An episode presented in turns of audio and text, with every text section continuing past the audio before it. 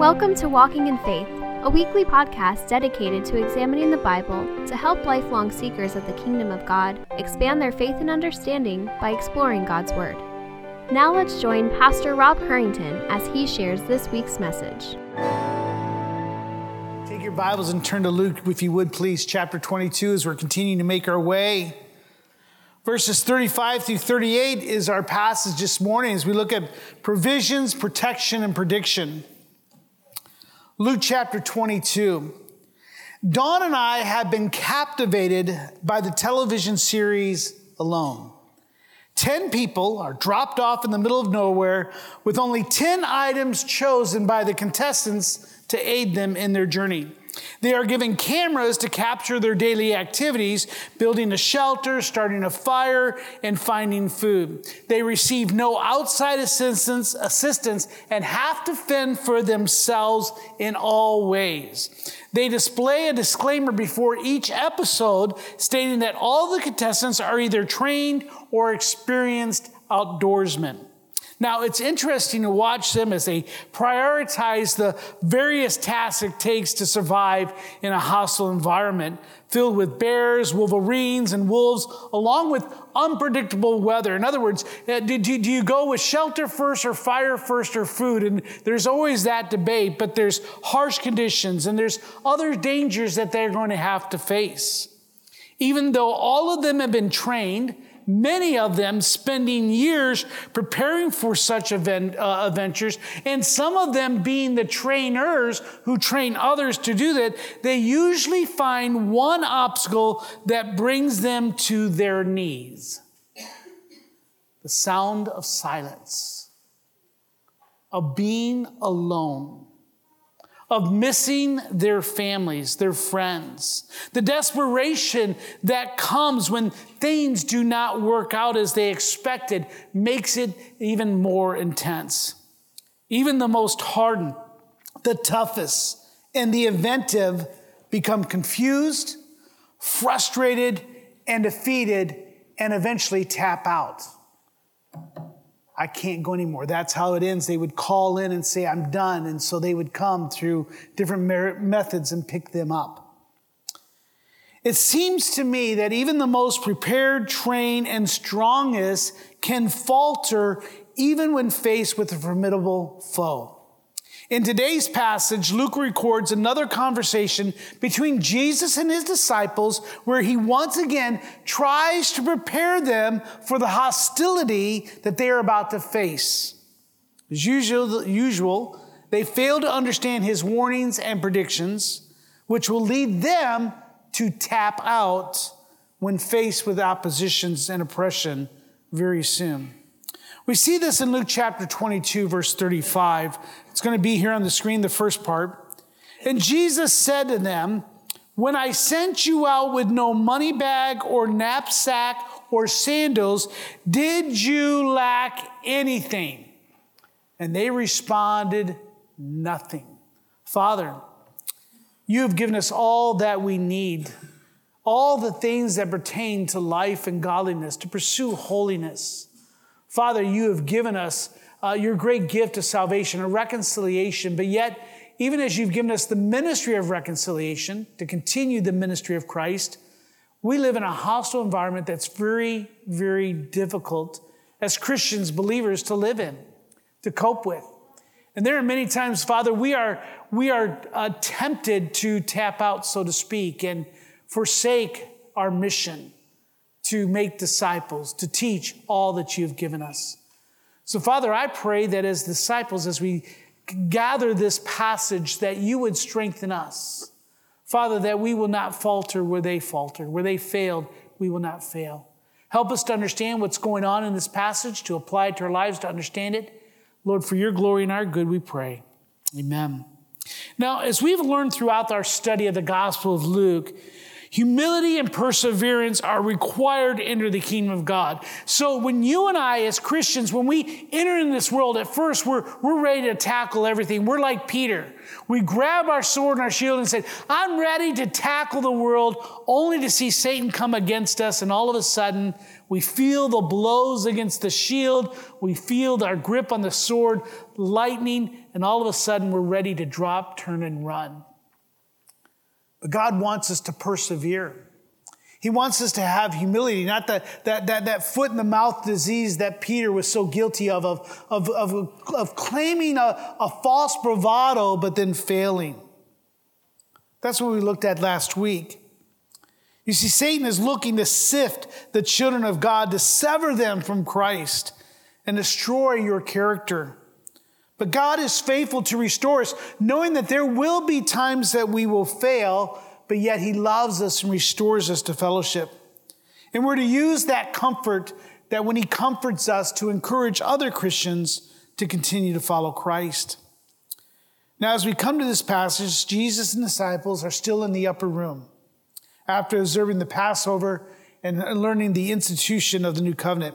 John MacArthur points out that this night is a night full of troubles.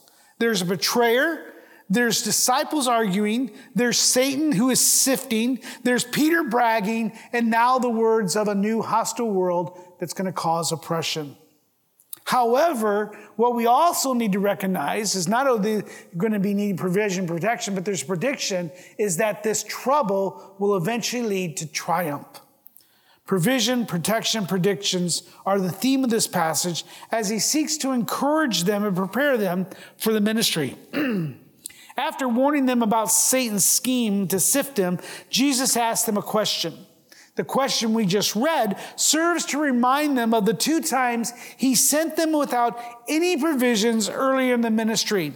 The first time he sent just the 12, instructing them, Go your way. Behold, I'm sending you out as lambs in the midst of wolves. Carry no money bag, no knapsack, no sandals, and greet no one on the road, but go and share the ministry, healing those I've given you that authority.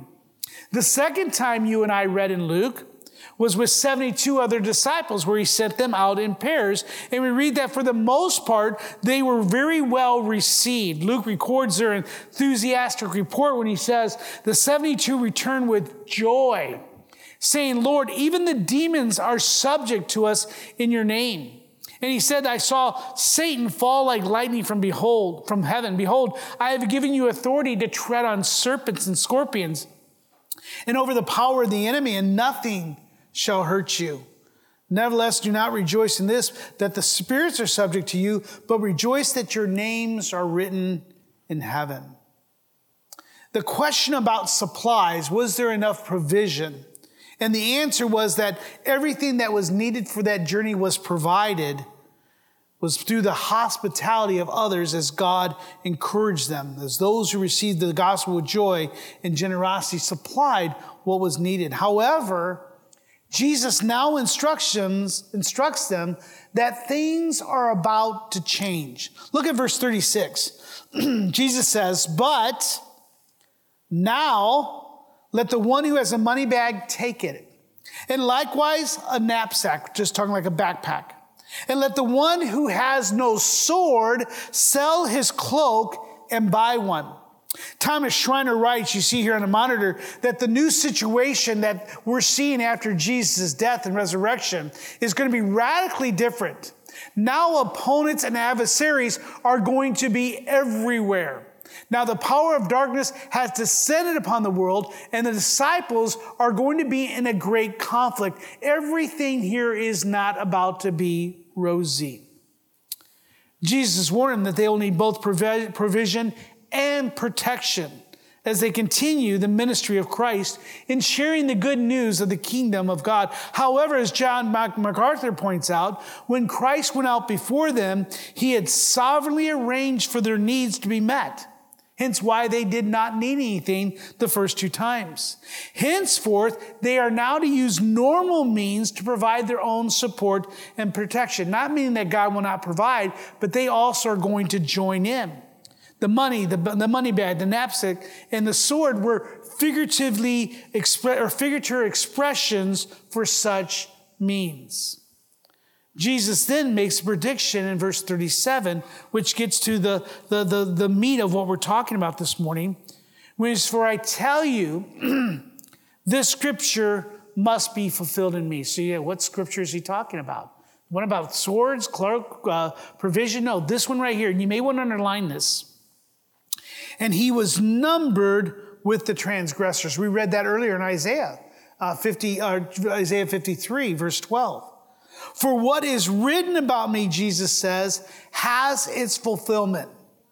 Jesus is making a bold statement here that he is the fulfillment of Old Testament prophecies given almost 500 years or so before.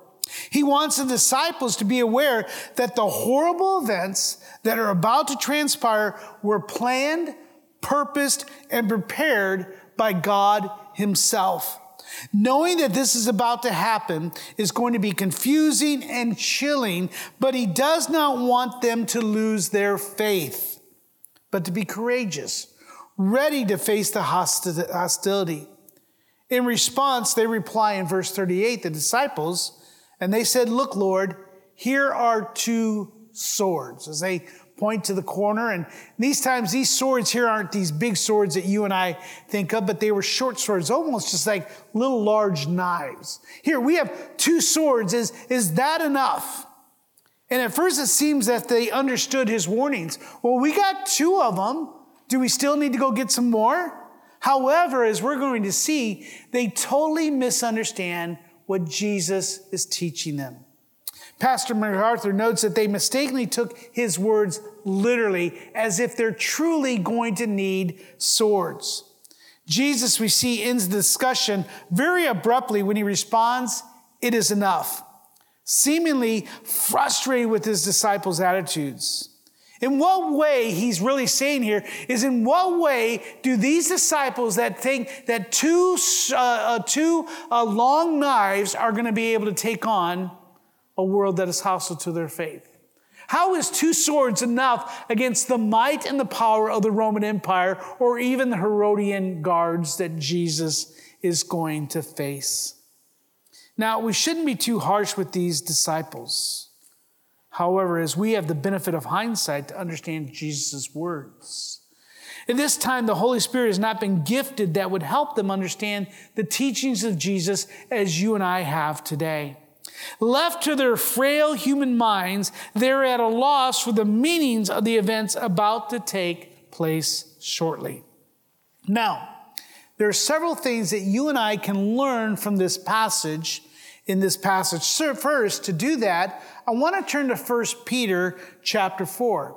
And I think it's always interesting to see what Peter has to say later in life because he's one of the main ones that Jesus is talking to. And he's probably the one answering, Hey, I've got two short knives or two long knives here. Is that enough to face the hostility of the world? But now come and see what he has to say years later.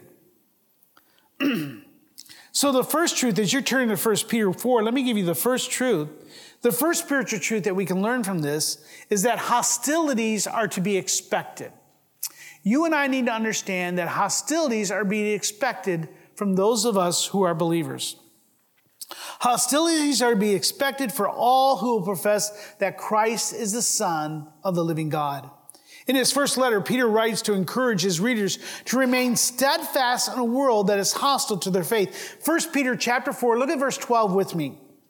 Beloved, do not be surprised at the fiery trial when it comes upon you to test you, as though it was something what? Strange was happening. Have you ever had that? Why am I receiving such hostility? Why is it that when I, when I ask someone to come to church, they give me that look? Why do I feel so, so ridiculed when, when I stand up for the things of Christ? Why are we being canceled if we say that there's only two genders, men and women? What, what male or female? Why, why, why, why are people against us when we say we believe in traditional marriage? Why are they against us if we believe that killing of the unborn is murder? We need to understand that. We need to expect hostility. The Bible says that the mind, the natural mind, is hostile to the things of God. So we should not be surprised, but unfortunately, too many times we are. Look at verse 13. He says, Don't be surprised, but rejoice insofar as you share Christ's suffering. In other words, just as Christ suffered ridicule, mocking, as we sung about, as he uh, endured sufferings, you need to recognize that you and I will also receive the same. That you may also rejoice and be glad when his glory is revealed. In other words, instead of being angry, instead of frustrating, confusing, or tapping out of the Christian life, you and I are to rejoice that we can suffer as Christ did. Look at verse 14. For if you are insulted for the name of Christ, you are what? Blessed. Because the Spirit of the glory of God rests upon you. But let none of you suffer as a murderer or a thief or an evildoer or as a meddler. So, in other words, if you're going to suffer, don't let it be because you're a bad person, but be willing to suffer through the things of Christ. Look at verse 16. He, re- he reiterates that when he says, Yet if anyone suffers as a Christian, let him not be ashamed. I'm sure the words of Paul are echoing in his mind I am not ashamed of the gospel of Christ, for it is the power unto salvation. But let him glorify God in that name the name above all names, as we sung earlier. Then, verse 17 For it is time for judgment to begin at the house of God. And if it begins with us, what will be the outcome for those who do not obey the gospel of God? So, in other words, you and I recognize that one day we'll stand before God. And instead of tapping out, instead of sulking away, Instead of shaking our fist at God because of the frustrations or the anger that we're receiving from others, we are to recognize that we will stand and be evaluated by Him. And if the righteous is scarcely saved, what will become the ungodly and the sinners? Our hearts are not to be to run from the gospel, but to run to the gospel and to share it with those that are persecuting us.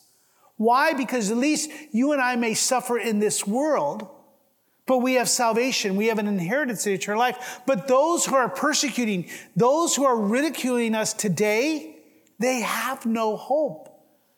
So if we take our ball and go home, so to speak, the ball being the gospel, then what hope do they have? Therefore, verse 19, let those who suffer according to God's will entrust their souls to a faithful Creator while doing good. So, in this passage, we find three attitudes and a warning. It's going to be up on the screen. Number one is you and I need to be prepared spiritually, mentally, and emotionally for suffering. Now, that suffering is not uh, uh, a dying on the cross. It's not being whipped, though in some worlds, and some, or not some worlds, some countries, that is happening to Christians. They're being beaten, they're being tortured for their faith.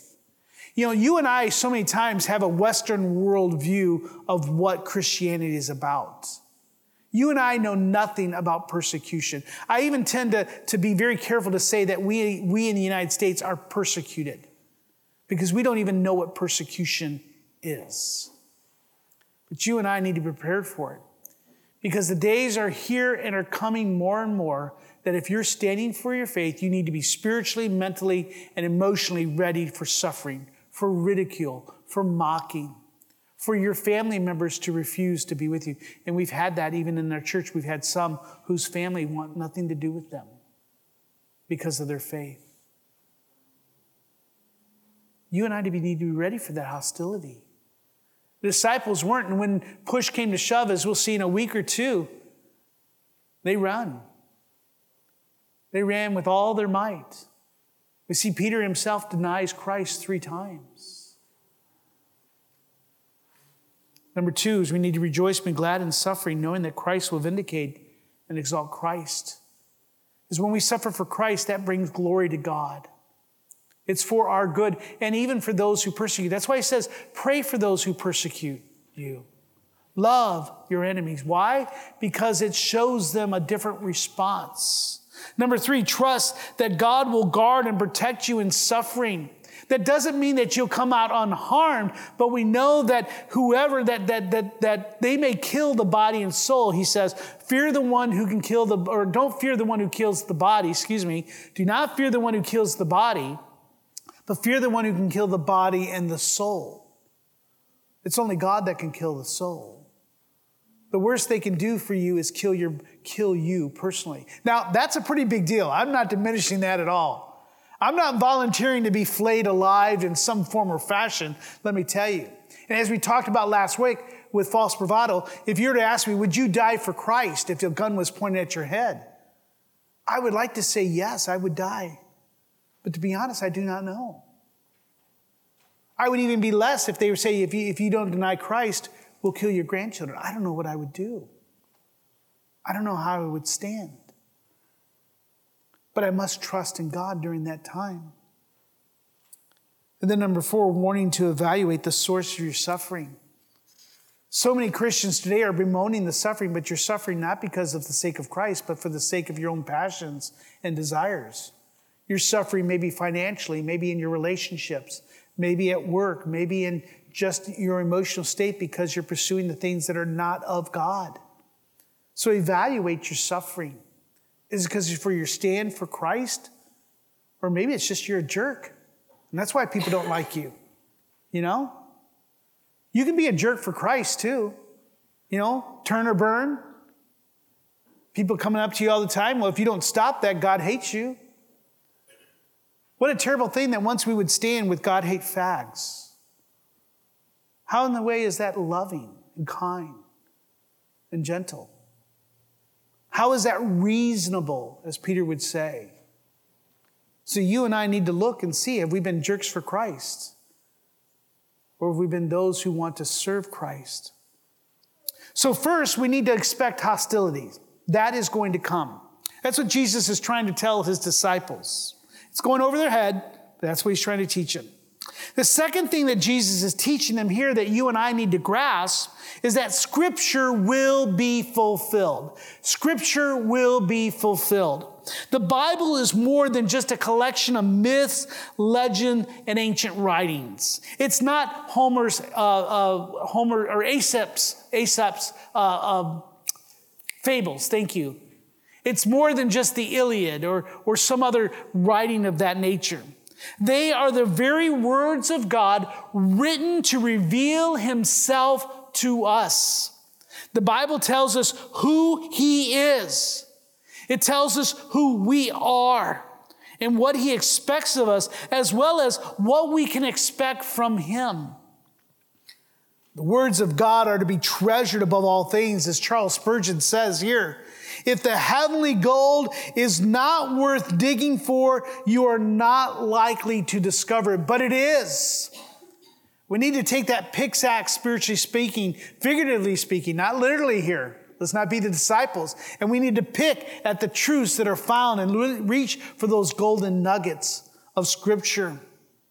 Many would declare that the Bible is written by men and should not be, be no more important than any other ancient text. However, as Peter writes, knowing that first of all, that no prophecy of scripture comes from someone's own interpretation. For no prophecy was ever produced by the will of man, speaking of the Bible. It's not just someone's imaginations, but men spoke from God as they were carried along with the Holy Spirit. When someone says it's just written by men, it's true to a point because God is the one who gave him the very words to say. And each jot and tittle will be fulfilled. There is nothing that is found in God's word that will not be followed. Any promise, any blessing, any curse, all of it finds its culmination in Jesus Christ.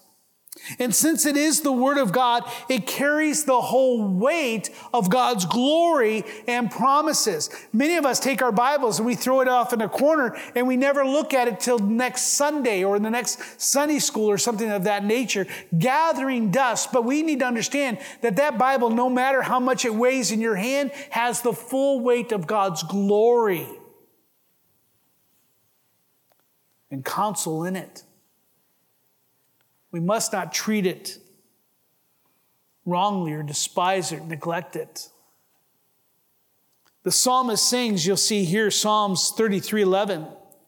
that the counsel of the Lord stands forever, the plans of his heart from generation to generations. Again, he sings, My plans, speaking of God, are in man's heart, but the counsel of the Lord will stand. Or many are the plans in man's heart, but the counsel of God's will.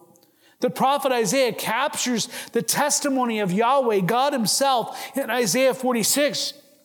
When God says, For I am God and there is no other. Get that. I am God and there is none like me, declaring the end from the beginning and from the ancient things to not yet done, saying, My counsel shall stand and I will accomplish my purpose. Right here, Jesus is saying, In me, I am fulfilling scripture. And though the disciples were unaware of what was about to happen, speaking of the crucifixion, the betrayal, the torture, Jesus did. Jesus was very aware of what was awaiting him. And Jesus is encouraging them that though in very few short hours it may seem like evil is winning, victory is assured as God the Father is in control of all events, circumstances, and decisions, even the murder of his own son. So when you and I are here, and we're on Instagram, we're on Twitter, we're on the news, and we're seeing all that's going on, and the world just seems to be a fire, we must trust that God is in control. No matter what is happening in your life, with relationships, with finances, God is in control. God's plan of redemption is right on schedule. All the players are on the stage. Each has his part to play, and the children of God are going to be redeemed. Amen? Scripture will be fulfilled. And so we can say today, as this world is, is seems to be on fire, we are becoming more and more of a negative culture in America, meaning that, that uh, there used to be, the, the one man, Aaron Renn, has, has marked it this way, and I, I think he's done it well is that when America started, we lived in a, or, or when after Christ, eventually the world became a positive.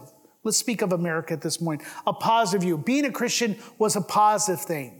It was good. All of our universities, Harvard, Yale, Princeton, all of those were Christian universities. I don't know if you knew that, but they all began as Christian universities to prepare students for divinity, for preaching and teaching.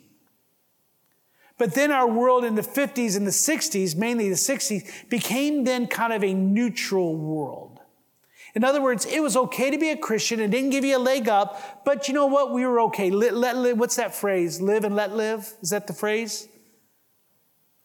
But now, pretty much since 2011, 2008, the world has become a negative. And you and I live in a world now that being a Christian is not neutral it's a negative because your beliefs, the things that you hold true, are now considered things to be canceled, things you should be fired for, things that are hate speech. We live in a world today that if you go and pray silently at an abortion clinic in, in, in England, you can be arrested for praying in your head.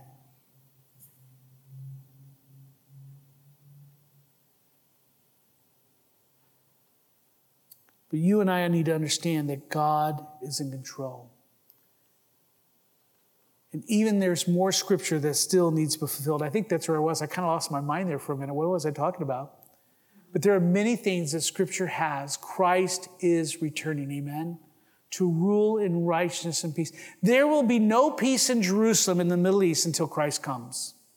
There may be some fake peace, some temporary peace, but there will be no true peace until Christ comes again.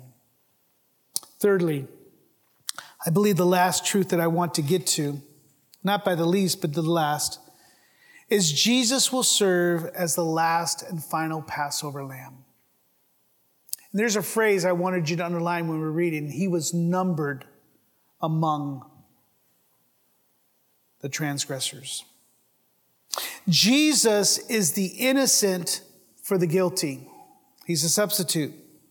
The Apostle Paul writes, I believe it might be here on the monitor, for our sake, he, Jesus, made him, Jesus, or for he say God made him, Jesus, to be sin who knew no sin. So that in him we might become the righteousness of God. That was what we sung about earlier in Jesus Messiah. This is what is meant when Jesus says that he will be numbered with the transgressors. He will die along with two criminals suffering a cruel death that was reserved for the worst of criminals.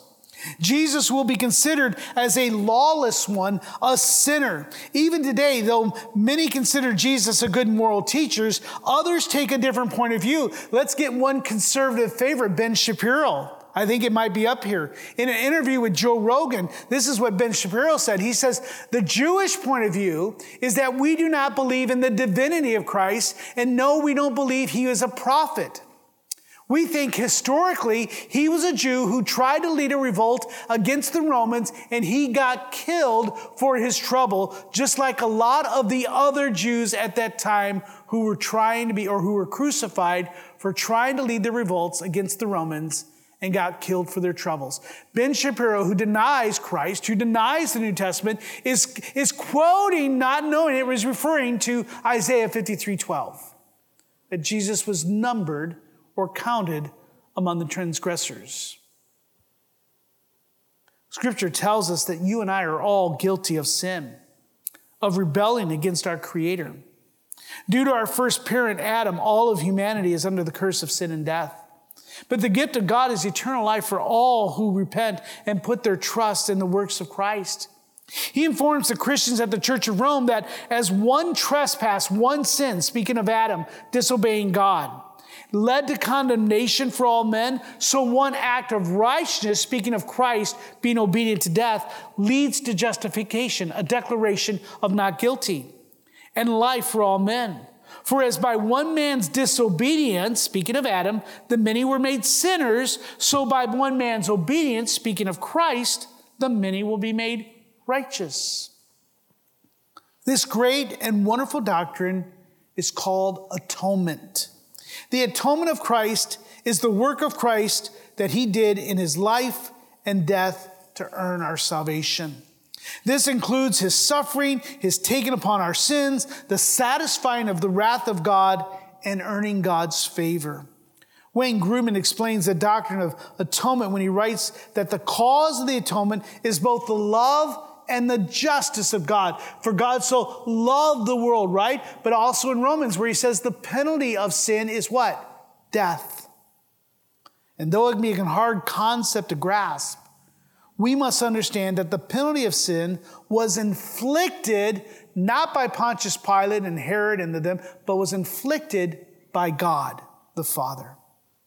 And though it will come through the schemes and the hands of men, it is the Father's plan, purpose, and providence that prompts the most horrible and often awful sin ever completed the death of Christ. This atonement is necessary, as Jesus says, it is fulfilled in me. It is necessary as sin separates us from the Father and justice demands the punishment of death. Death is more than just the decaying of the flesh, but also the eternal separation of the goodness and blessings of God for eternity. Grudem goes out to, on to point out that we would have to suffer eternally because we can never make our sinful nature righteous. But, he goes on to write, Christ had a sinless nature. In other words, there was no impetus within him to sin, to disobey the Father, to disobey the Word of God. Christ alone was able to pull the full measure of God's wrath to the end. The atonement was primarily something that happened between Christ and God the Father. The Father sent the Son, who obediently and willingly endured the indignity of human flesh and offered himself as a substitute sacrifice. He did this knowing that because of our disobedience and hardened hearts, you and I deserve to die and bear God's wrath. Because you and I are separated from God and in bondage or enslaved to sin and also because we face powerful enemies Satan, his demons, and our own desires that pull us down. Through the atonement, Jesus provided a solution so that we might be reconciled to God. You see this here. He gave us a sacrifice to bear the penalty of death in our place, just as, as Moses and them would, would bring a, a lamb once a year. And they were to sacrifice that innocent lamb, blameless and, and, and, and, and, and without blemish. They would kill that lamb and it would cover their sins. That's what Jesus, he was our substitute. He died in our place. He was counted as my sin. The propitiation, again, a big word, to bear God's wrath in our place and to earn God's favor. Reconciliation, to make us right with God. And that's what you and I want, is to be reconciled with God. And then redemption is to ransom us from sin and the kingdom of Satan. The penalty of sin is broken. We're delivered from the pres- or the power of sin. And as we always say, one day you and I will be delivered from the presence of sin. As the last and final Passover lamb, Jesus serves as our substitute sacrifice and makes us clean. The promise of Leviticus 16:30 is finally realized we see, for on this day shall atonement be made for you to cleanse you. Moses would, God was saying to Moses when they would have the day of atonement, you shall be clean before the Lord from all your sins. Our day of atonement was the day that Christ died for us. We're cleansed. We're made as He regenerates us, as we turn and we put our trust in Christ and we are justified in His sight. So, those are the three spiritual truths that you and I need to grab from these three, four verses in this passage. So, the question, though, that I have before you this morning is now what? So what? So he's trying to teach him, and the, and the disciples are failing to understand what he's saying. What are you and I to do with this passage? How does this inform us how we are to live in a society that is hostile to our faith? The answers are simple. Be prepared to follow Christ in a world that is hostile to our faith. You and I need to understand that we are living in a negative culture, a negative world. This is a world that hates Christ. You may say, well, doesn't it hate me? No, it doesn't hate you. Jesus says, the world doesn't hate you. Now, you may bear this hate, but the world doesn't hate you. They hate Christ. So let me say to the parent or to, to you who may, who may be losing a child or because of your faith or be struggling at work because of ridicule or mocking, it is not you. They hate Christ. That's the object of their wrath and this, their, their, discord, uh, I can't think of the word, of their hatred and their anger. Thomas Schreiner summarizes this passage here. I put it up for you so you may see it. He says, when the days of evil come, we are tempted to rely on the flesh, on human, human wisdom, human strategies, and human strength. And right now, I'll just say, just as a side note, that is happening today. Those who say what we need to do is we need a Christian nation. We need to hire, you know, we need to do everything that we can. We may even need to take up arms to fight. But we're not to take up swords and fights. It's not the kingdom of God. We desperately want security, he says, and we are tempted to find it in other places other than the Lord. Jesus reminds us that we need to be prepared spiritually for the battle as we face opposition in bringing the glorious good news to the nation. Remember, that is what we're to do. You say, but they don't want to hear it. You give it to them anyways. They're shutting the doors when I knock and I, and I leave them a track or say, hey, I want to invite you to church. My friends don't want to hear about it. We give it to them anyway. Why? Because it's the good news. They need it. He goes on to write, we also see here that Jesus will be counted among the sinners. That he will be reckoned as a sinner for our sake and our salvation. All of us are transgressors. All of us have failed to please God. And Jesus will be counted as one of us so that we may find forgiveness and joy. You and I can face the winds of that hostility because of Jesus Christ, because he faced it. That's why Hebrews says, let us endure the race, putting aside the sin that so easily besets us, looking to Jesus, the, the finisher, the author and finisher of our faith. The kingdom of God, the gospel, does not advance by or through the sword as Islam does. No, it advances one heart at a time as the Holy Spirit regenerates all those that God has chosen, who then repent or respond in faith. Knowing this, let me give you four things that you and I need to do.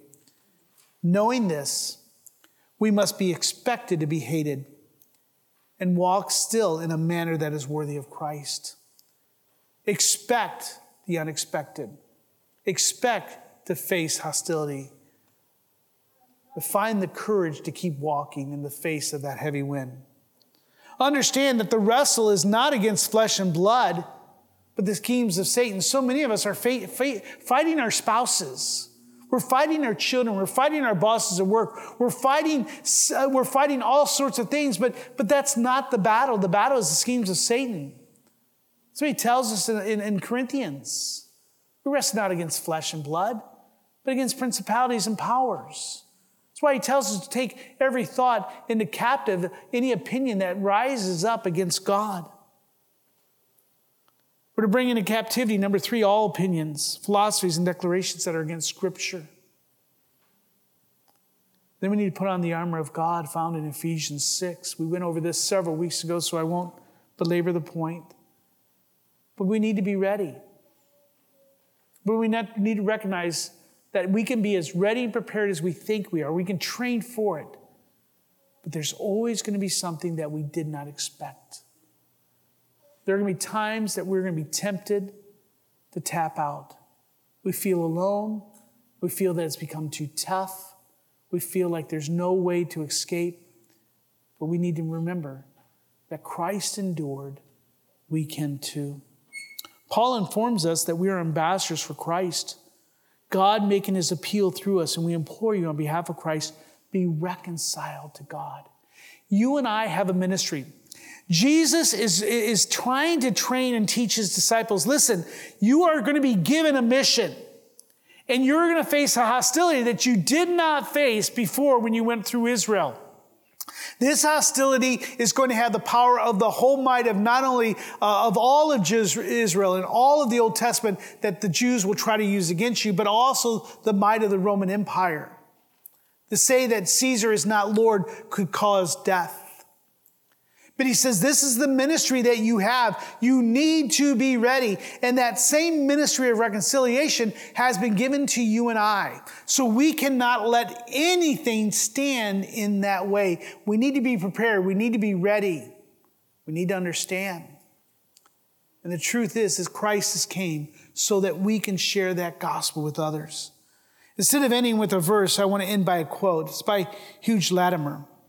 Hugh Latimer uh, encouraged Nicholas Ridley, who were partners in Christ. They were tied to the wooden stake to be burned by Queen Mary, Queen Bloody Mary in England on October 16th, 1555, for the crime of sharing the gospel. And as they were in that fire and they lit the fire, they cry out, Be of good cheer, Ridley, and play the man. We shall his day, or this day, by God's grace, light up such a candle in England as I trust will never be put out. How many of us can have that type of courage? You can light me on fire. I'm just going to be a light, a strong candle that others may see Christ. That's how I want you to see the hostility you face. That's the way the scripture wants you to see what you will suffer for him is that you're burning bright as a candle, not to be hid, but to be put on so that others may see who Jesus Christ is. May God prepare us for the difficult times that are ahead. Remember that Christ was numbered as us so that we may share the gospel with others. Amen? Every head bowed, every eye closed just for a moment. I'm going to ask the worship team and Randy to come up. And again, I just want to take a moment to pause and consider what we said, because I know that we're going to get in our cars, we're going to eat lunch, we're going to do all sorts of things, and then we just forget about this message until I review it next week. But this week, I really truly want you to consider Christ's words, the disciples' response. And I want you to pray and ask the Spirit, what can I learn from this passage? In what way can I apply these spiritual truths? That's why I encourage you to write them down or take pictures uh, of, the, of the slides so you may know how to pray this week. Lord, prepare me to face this. Lord, prepare me to endure so that others may come to know you, to glorify God and for their good. Would you pray and respond to the Spirit's work in confessing sin, repenting of it, turning towards Christ, and preparing yourself for the day that you will face hostility as Christ faced? Randy, would you come and close us in a word of prayer? We hope you have enjoyed this week's message. We encourage you to share it with others. If you have any questions or comments, please email us at info at orangevilla.org. Be sure and join us for next week's message by subscribing to this podcast. To learn more about our ministry, submit prayer requests, or to find ways you can help share the gospel, visit us online at orangevilla.org. Till next time, we hope the grace and peace of God's love be ever present in your life.